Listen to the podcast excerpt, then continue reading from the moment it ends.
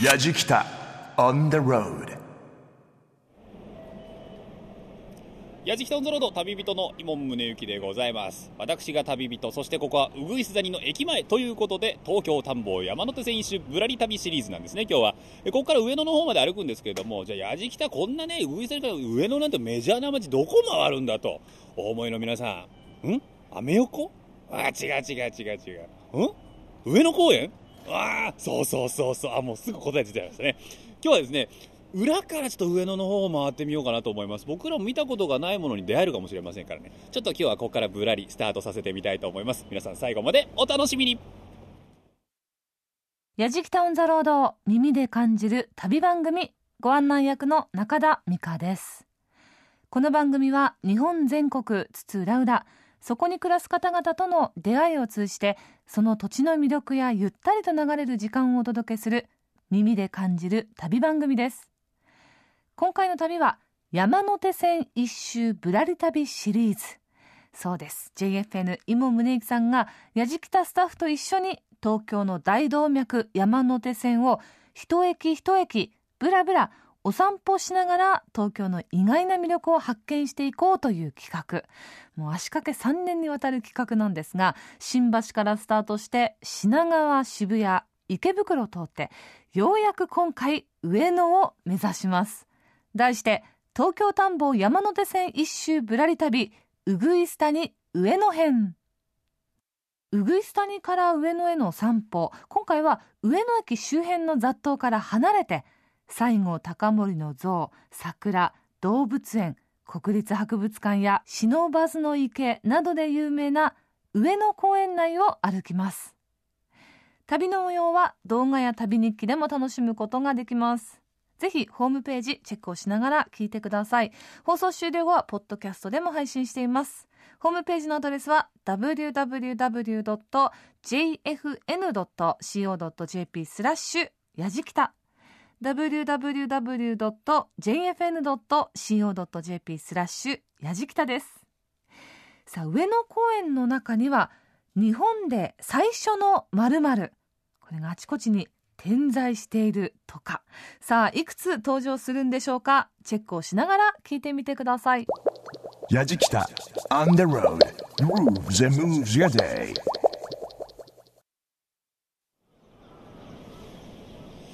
さあうぐいす谷の駅前を出てですねちょっと行ったところもうなんかこうお墓が見えてきたりですねあの東京国立博物館の絵の看板が出てたりとかですね上野公園一帯なんていう看板が出てるんですけども表通りじゃなくてちょっと裏通りの方をね少し緑深いところを我々歩いておりますがえ今日のメンバーでございます。ぶらり旅シリーズといえばメンバー紹介がございまして今日は担当の作家がミラクル吉武あの、ごめん、なんで笑うの？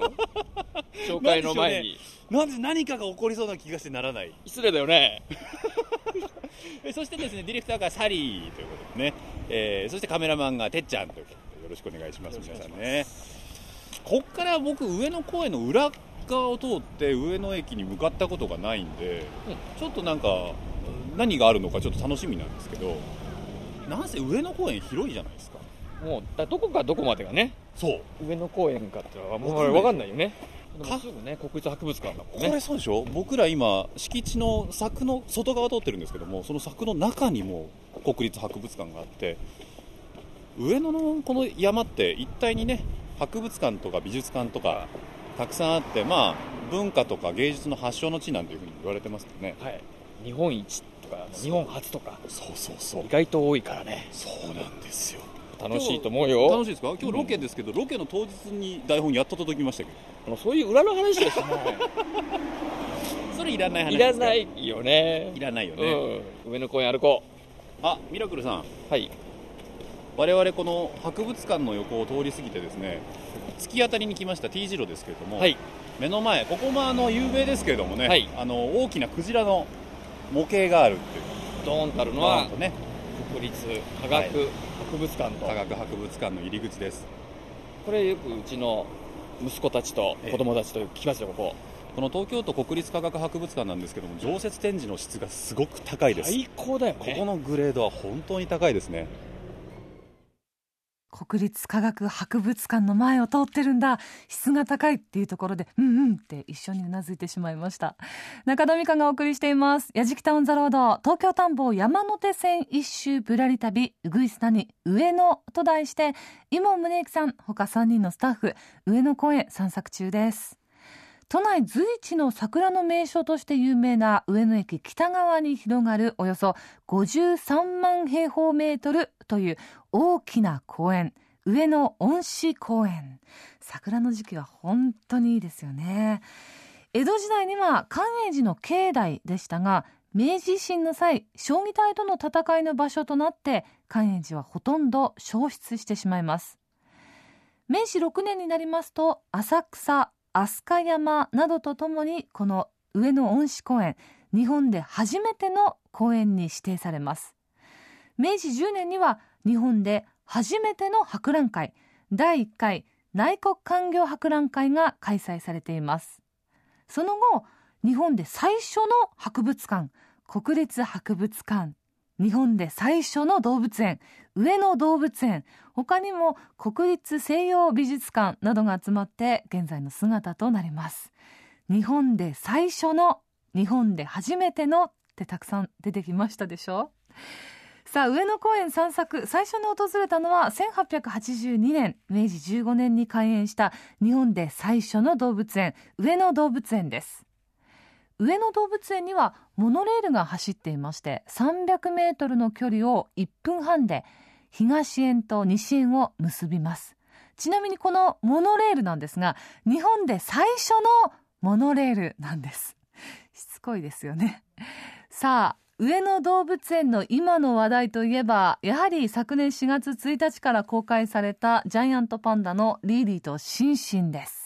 もう見たという方ももしかしたらいらっしゃるかもしれません。私はまだなのでちょっと今回のやじきたのリポートを楽しみにしているんですが。さあ早速一行は上野動物園に入っていったようです。やじきた on the road さあ上野動物園の中入ってまいりましてねやっぱり僕らだけじゃいろいろと心もとないところはありますのでえ今日はですねこちらの教育普及課教育普及係学芸員黒鳥秀俊さんにお話をいろいろとお伺いしながら回ってみたいと思います。黒鳥さんよろしくお願いします。よろしくお願いします。動物園で黒鳥さんと。はそうなんですよね。でも実際やってたのは鳥じゃなくてずっとゴリラとかああいう猿系の方ばっかりだったんですね。そうですか、えまあ、今パンダもねいるんで、はい。人がすごいたくさんいましたけども。そうですね。今年はすごい多いですね。にぎわってますよね、はい。まあ、パンダだけじゃない上野動物園いろいろ見どころありますので、ちょっとご案内していただいてもよろしいはいですか、わかりました。よろしくお願いします。行きましょう、はい。黒鳥さん。はい何かが泳いでおります目の前のプールを。わかりますか？これあのアシカですよ。アシカか、は見える感じになってるんですね今。そうなんです。あの以前のはあの水中を泳いでるところ見えなくて遠くから見てたんですけども、ええ。今度はあの本当に今アシカとアザラシいるんですが、はい。ここでも完全にこう自由に泳いでるところが見れるんですね。これあの仕切りの板がですねはい。透明になってますんで、はい。あのちょうど水の中を優雅に泳ぐ姿がはい。迫力ありますね結構。そうですね。で泳ぎ方もやっぱり今アシカとアザラシ2種類いるんでちょっと全然やっぱり泳ぎ方とか陸での動き方も違うんですね。そうですか。そういうのやっぱり見てもらいたいっていうのもありますね。やっぱりこれだけねもう面と向かって目の前を泳いでると子供たちがかぶりつくように見てますね。そうですね。本当あのこの泳いでさらにずっと奥まで行けるようになってるんですね。ちょっと見えますかね。奥の方にね奥の方行くとあの実は北極熊が向こうにいまして、はい。で北極熊とあのいかにもこう一緒にいるようにガラス越しなんですけども見えるんですね。へえ面白そう。もしやならちょっと行ってみましょういいですか？ちょっと行ってみましょう。はい、どうぞ。さあ黒鳥さん、中に入っていきましてここはあの水と氷の回廊という名前がついてますけれども、あの、アシカアザラシがいるプールと、はい左がそのプールで右側に北極熊ですかね。そうです。そこのプールがあって、はい。ここ繋がってるんですかあれ。まさか。あのねよく見ると一緒に見えますけど、えあのガラスが一枚入ってるんですあなるほど。だから一緒にはなってないですアシカアザラシは向ねこうに行けないようになってるんですね、はあでも野生じゃね食べられちゃってね。そうですよね、ええ。ああいたいた北極熊いた。はい。また恐ろしい顔して北極熊が歩いてますけども。そこでここでプールでいるとちょうどなんかな一緒にこういるように見えるじゃまさに北極にまさにいるような状態。でで現地、まあ、同じところに住んでるっていうのをまずアピールしたいという。とあそっか、あとねあのここでぜひ見てもらいたいのは、はい、えー、実は冬眠してるコーナーがあるんです。熊が、え、え。そっか今ちょうど冬眠ですもんね。そうです今寒い時期ですので。そっか、え、ちょっと場所をお教えします、ね、見たい、はい、行きましょう。はい、ちょっとこちら見てもらえますか、うはい。えー実はあの冬眠中ということで実際冬眠中の姿はお見せできないんです。え今これどうなってるんです？かモニターが出てますそうなんです。あの実はですね今これ映ってるのは皆さんのこの左側のところにあの小さいあのホラー穴ぐらいのはい。部屋があるんです。部屋を作ってるんですね。でそこでこの2頭がですね今休んでるところなんですね。親子が冬眠中って書いてあるんです。よ本当はねこれ見せられればいいんです ちょっと冬眠なんで見せられないんで。ね。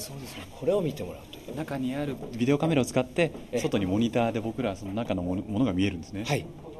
改めて見ると面白いですね。僕初めて見ました冬眠してるクマあだから展示効果はあんまりなんていうんですかね直接は見れないんですけど、まあ、こういうふうに寝てるという面白いえ親子のクマがね寄り添うようにして丸くなって寝てますけどもなんか可愛らしいそうですね。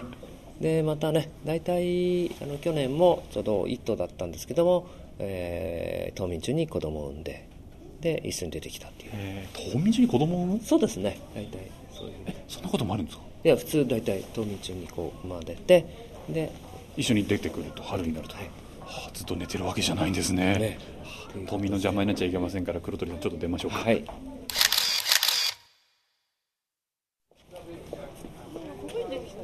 黒鳥さん、はい。この辺りはどういったゾーンになるんですか？あの実は動物園で非常に古い場所なんですね。はい。っていうのはあの今の動物園正門はあの向こうにありますよね。皆さん来られましたけど、実はあのここのすぐそこに旧正門、えーって言ってですね。え昔の正門と今の正門って場所違うんですか？違います。あ私たち今のところ表門と呼んでます。はい。でこちらが正門ですね。そこにあの古い感じのあのレンガ造りのようなのがありああますね。本当で開園当時はあそこら辺から、はい。この一角が本当に上野動物園の敷地だったんです。それがもうどんどんどんどん大きくなって、はい。さらに今あの不忍池の方まで広がったわけなんですね。でここら辺は、えー昔の東堂高虎さんのお墓がある敷地なんです。園内にこう注意しないと分かんないんですけどもこの一角お墓があるんですね。ちょっとその古い方も歩いててみますすか？はい。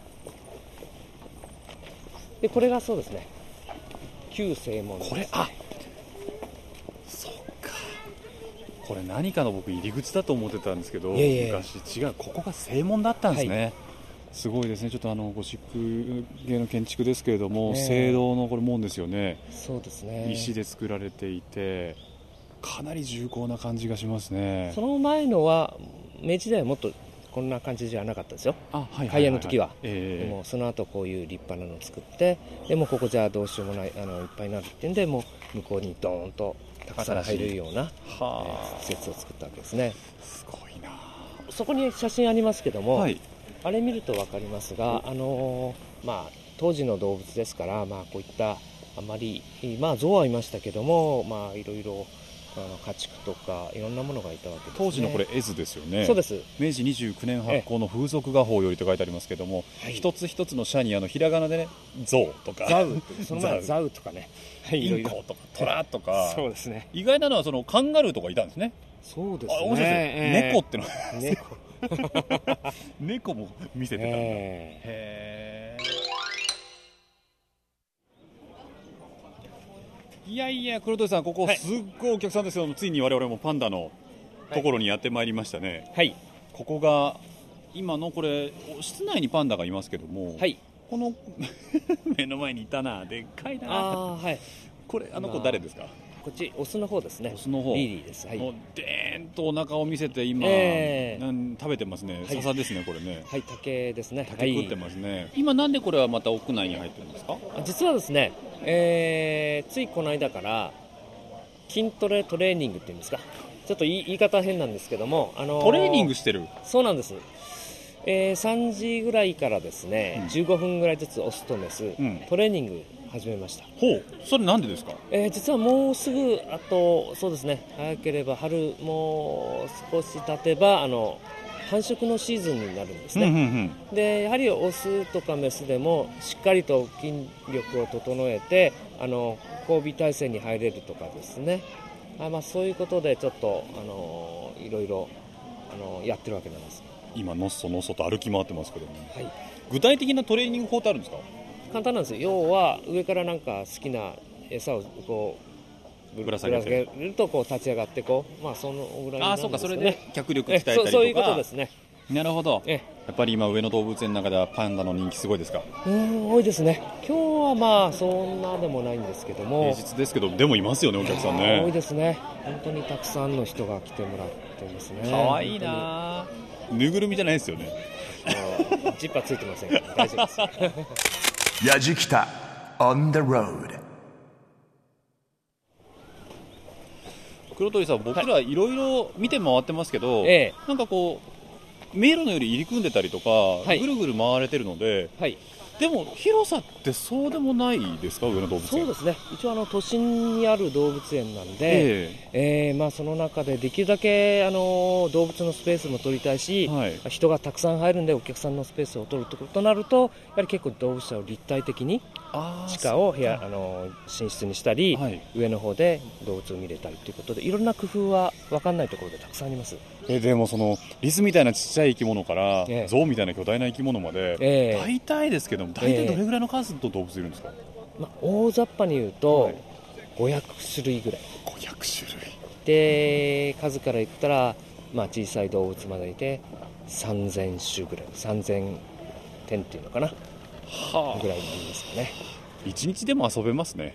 そうですね。あの意外と分かんないとこよくよくね一つの動物舎でも結構工夫してるんです それはもう黒鳥さんみたいな人たちの努力の賜物というか。でやっぱりみんなでこうやっぱりあの一番は動物があのやっぱりこう住みやすいようなとこっていうのが大切でそれをまたそういう行動を見るとかお客さんが楽しんでもらえる、まあ、そういうことでいろいろ展示の工夫も随分してますねちなみに上野動物園の魅力っていうのは一番最大ここだろうっていうのはどういったところだと思います？うーんあの東京にたくさんあの動物園あるんですけども、え。やはりあのここは都市型の動物園ですので、まあ、やっぱりいろんな動物結構います。それでその中で希少動物もたくさんいるんで、うん。まあ、そういったのをやっぱりよく見てもらうのとやっぱりその今彼らのそういう置かれた状態とか、まあ、今本当にこれからどうしていけばいいのか、まあ、そういったことも含めてですね、まあ、そういった動物を見るとか、まあ、そういったいろんな展示物もありますので、ええ。いろんなところで皆さんあのなんかこう見に帰ってもらえればいいなと思いますね。面白いなと思ったのは子供のための動物園なのかなと思ったらい。ろんなプレートを大人の人がなんか額をこう擦りつけるようにして見てるっていうあのやはりどうしても見る時間がスーッと通り過ぎる人が多いんで、まあ、できたらもうちょっと見てもらうともっといろんなところが見えてくるかなっていうのはありますよね。本当はあの全部回りたいところだったんですけど、ええ。今日ちょっとまあ時間の関係上半分ぐらいしか見てませんが。そうですね、ええ。あの東園、西園ある中でも東だけですからね、また向こうは大型動物、キリンとかカバいろんな小獣館、夜行獣館とかありますので、また向こうも結構面白いところはたくさんあります。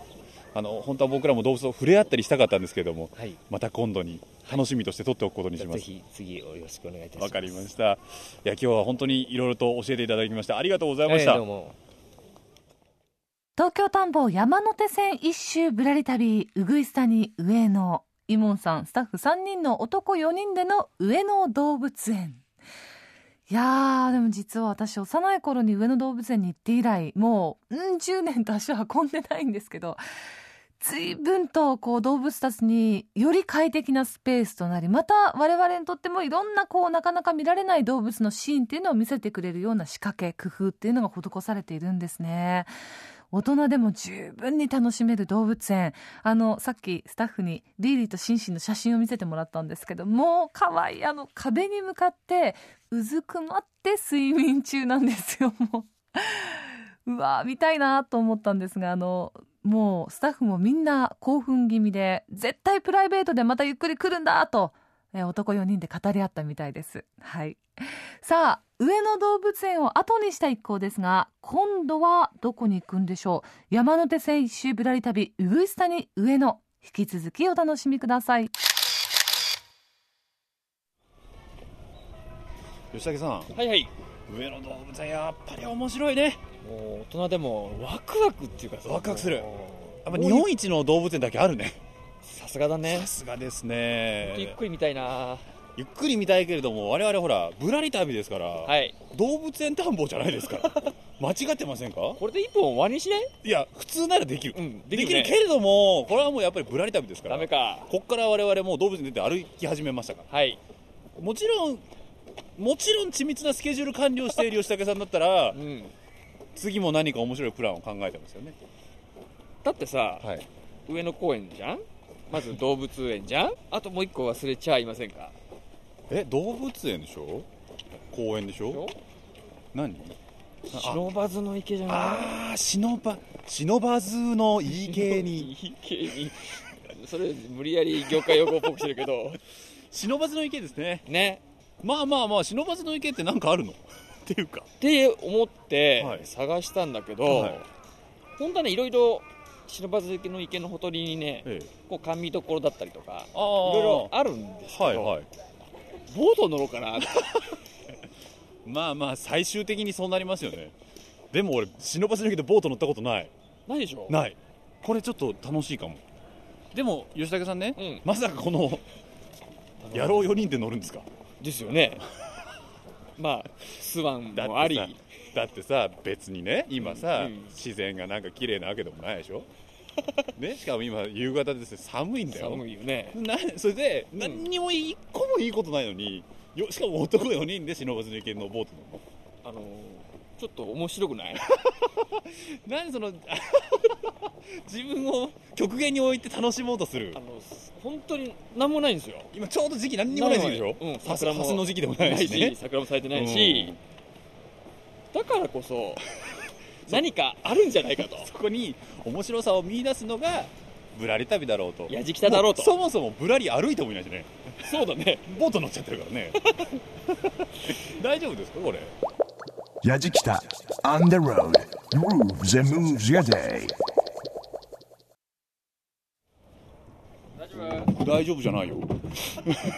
目がマジだよ。だって15年ぶりぐらいだもんボートいらっしゃい。はーい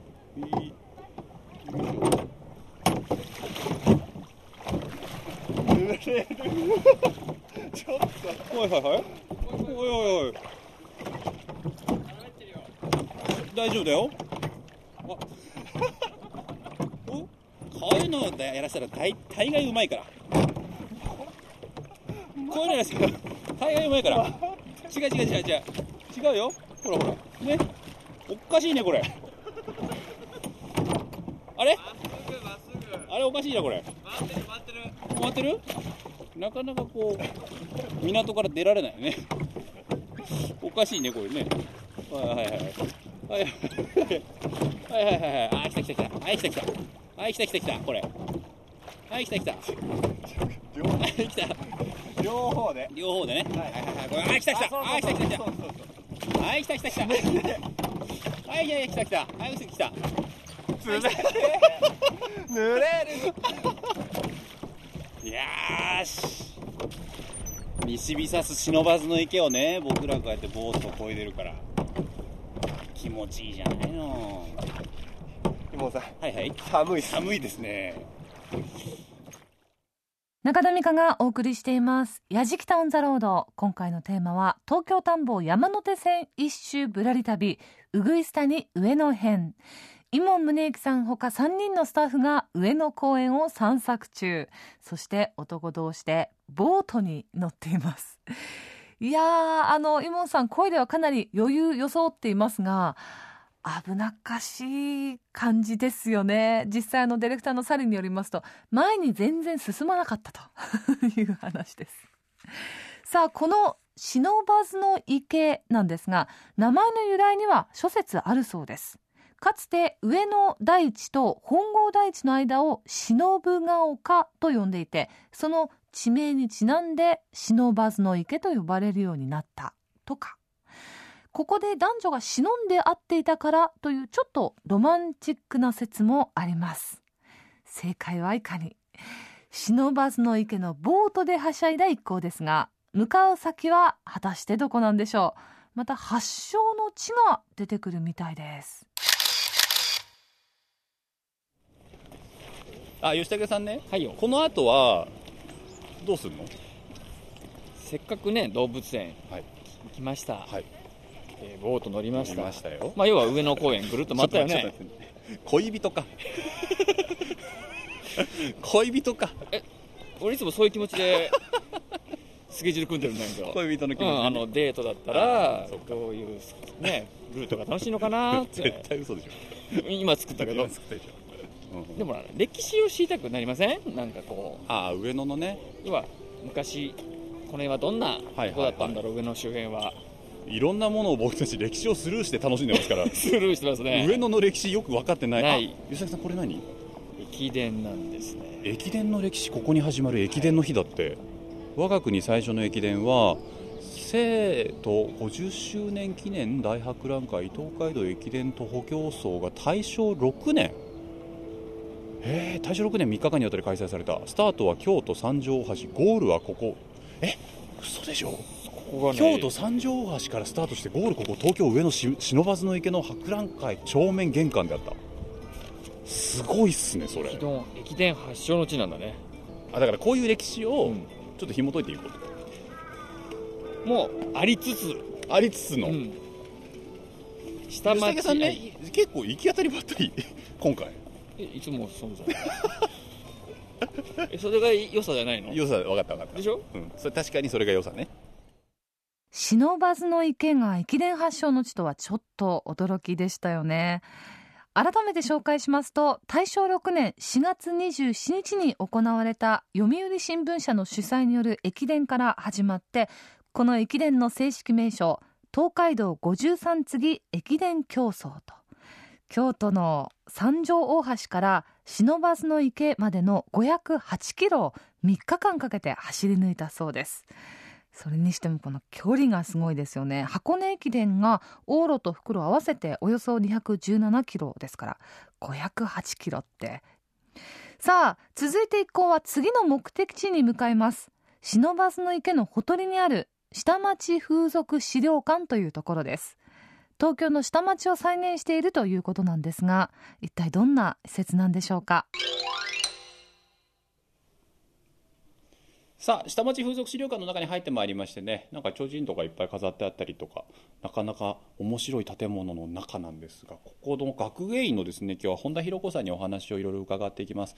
本田さんよろしくお願いいたします。よろしくお願いします。下町風俗資料館どういう建物なんですか？あ、はい、あの、もともとですね、あの、まあ、下町の人々の暮らしですね、明治、大正、昭和の下町の庶民の暮らしを、まあ、後世に伝えるための建物というような、しあ資料館っていうような、あの、役目を負ってますね。どんな資料が中に展示されてるんですか？もうあのその明治、大正、昭和の、ひまあ、人々たちが使っていた道具、生活道具ですとか、はい。あと例えば台東区の伝統芸能だったり、はいはい。伝統工芸だったり、そういったものを、まあ、こう伝えてこう世に伝えるためにっていうような感じですね。なるほど、ええ江戸時代というよりはその明治大正昭和に特化した、ね面白そうですねありがとうございます。なんかちょっと案内していただいてもいいですか？はい、どうぞどうぞ。はい。まず1階なんですけれども、ええこちらはですねあの大正時代の、はいまあ、人々の暮らしを再現した感じになります。中結構広いんですねそうですね。あれ？奥奥にあります。長屋の建物がまんまこう再現されてますよはい、ありがとうございます。そうへです。え面白い実物大でほぼ実物大で再現しています。え右手にこれあるのがこれなんですか？これはあの商家ですね。まあ表通りに面した大きなお店ということで表棚ですね。はいはいはいであの一応ここは花尾屋さんなんですけれども、まあ、花尾というかそういう履物に関する職人さんというのはやはり台東区の地場産業のような形でしてそうだったのええそういったことで、えー、とちょっとご紹介をしています。商人のお店こんな立派だったんですねええ、立派ですね。で、それに対して、まあ、はい人々の商人庶民の暮らしというような形で、えっ、と、こちらの長屋を再現してます。なるほど表棚の向かいに長屋が再現されていますが、はいちょっと長屋の中にあ、はい、ぜひぜひ。ご案内していただいてもいいですか、はい、えっ、と、まずここはですね、駄菓子屋さんですね。あ本当だはい。お隣が銅子屋さんという職人さんのお宅になって、どこ屋？はい。道具屋さんって何ですか、えーとまあ、今でいう、まあ、今でいうっていうところはあの直しですね。銅製品を直したり。なるほど。その銅の字ですね、ええあの銅庫っていうのはこのあの火鉢の中に入っているはい。夜間をこういう乗せるためのこういうのを銅庫っていうんですけどこういうものを銅製なんですか？そうです銅製です。こういうものを作ったりあとは夜間を直したりっていう。お家のねそれこそ畳敷きのお部屋のすぐ隣が作業場という形になっていますが。そうですねちょうど今長屋を見学させていただいていますがこの長屋地域の皆さんが集まるいわゆるコミュニティの場所だったんですね。駄菓子屋さんがあって職人さんがいて向かいには小唄の師匠の家まであって。ですから駄菓子屋さんは子どもたちが集まる子どもたちにとってのコミュニティ。そして井戸端があるから今度は女性たちのコミュニティ奥様たちが集まると。当時は長屋賑やかだったんでしょうね。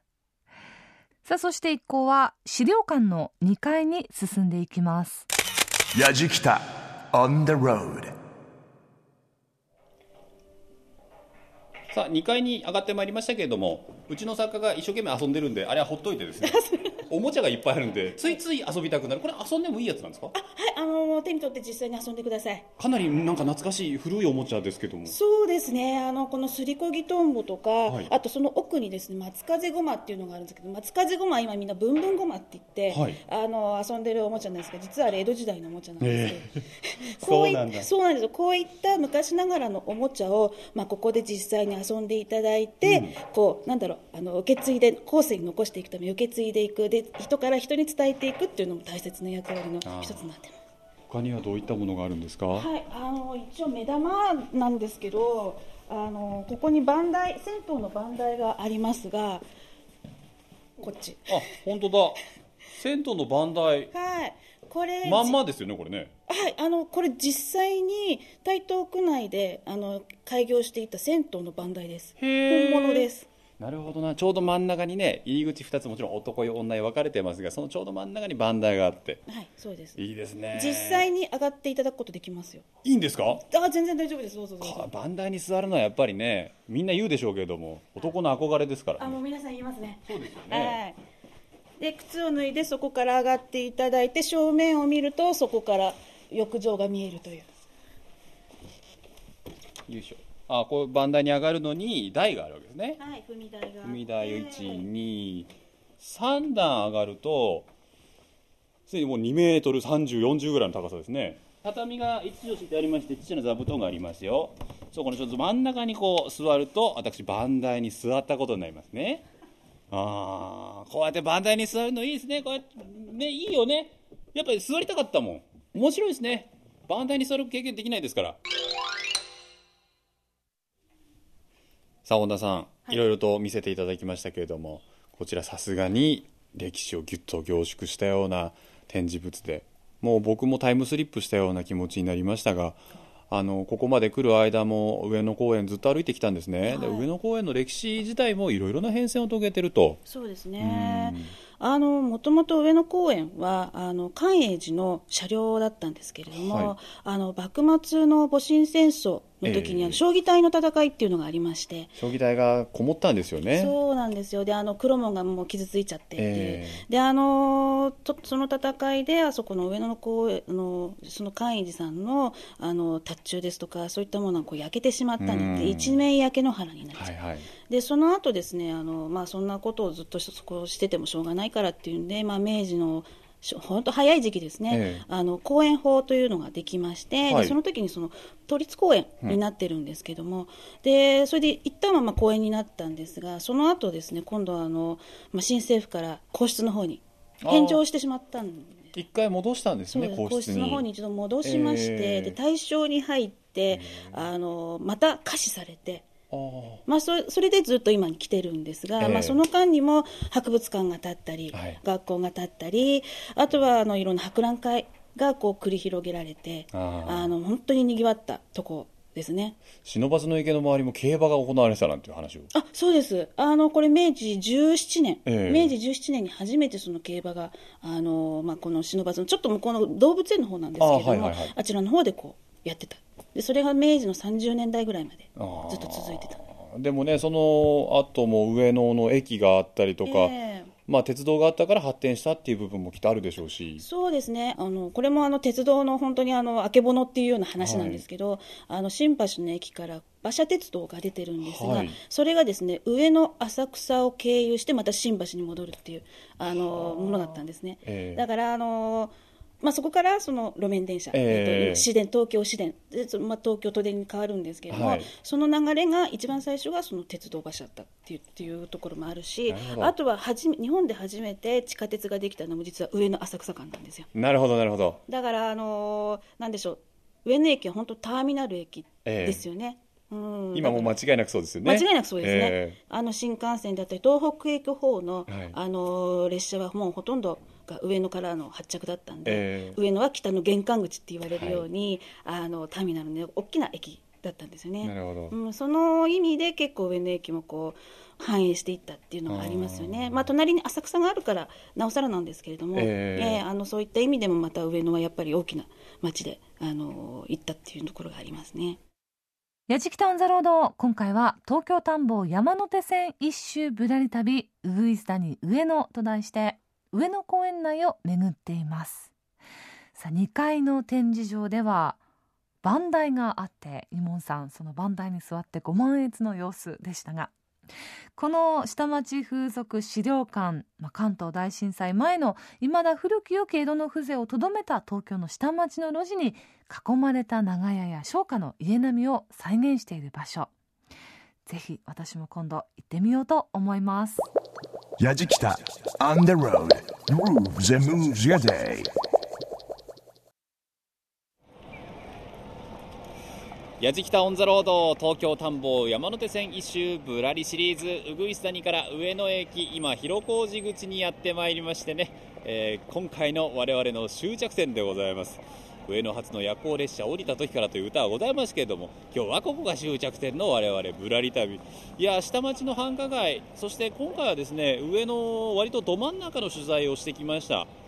公園も行ったしボートも乗ったし動物園も見たし下町風俗資料館も見たしこれ皆さんね同じルートで見て回ってもしっかり観光ができると思います。でここでまた夜のネオンが綺麗な上野の街が見えるわけですけれどもね。お酒を飲むところも美味しいものを食べるところもたくさんありますからここからまた夜の上野を堪能するのもいいのかもしれません。で今回はこう上野が終着点ですけどもここから今度御徒町というところに行きます。意外と近いんです。ただその間にアメ横という非常にディープなスポットがありましてね次回そのアメ横ど真ん中で行くのかはたまた外していくのかこれも楽しみにしていただきながら不定期このぶらりシリーズ楽しみに待っていていただければなと思います。えというわけで今回の旅人も山手線といえば私イボン宗行でございました。東京田んぼ山手線一周ぶらり旅うぐいす谷上野をお送りしてまいりました。やじきたオンザロードいかがでしたでしょうか？本当にねあの上野って東京の北の長距離ターミナル駅となっていますがきっと全国の方もこの上野駅って利用する機会が多いと思うんですよね。でもとかくこう上野駅の駅を通過しがちなのかなと思うんですが少し時間を作ってこの上野公園堪能してみてはいかがでしょうか。私自身も上野公園の魅力を再認識できた今回の旅でした。さあ旅の様子動画や旅日記でも楽しんでいただけます。また放送終了後はポッドキャストでも配信していますのでぜひチェックをしてみてください。やじきたオンザロードアドレスは www.jfn.co.jp スラッシュやじきた。www.jfn.co.jp スラッシュやじきたです。やじきたオンザロード耳で感じる旅番組ご案内は中田美香でした。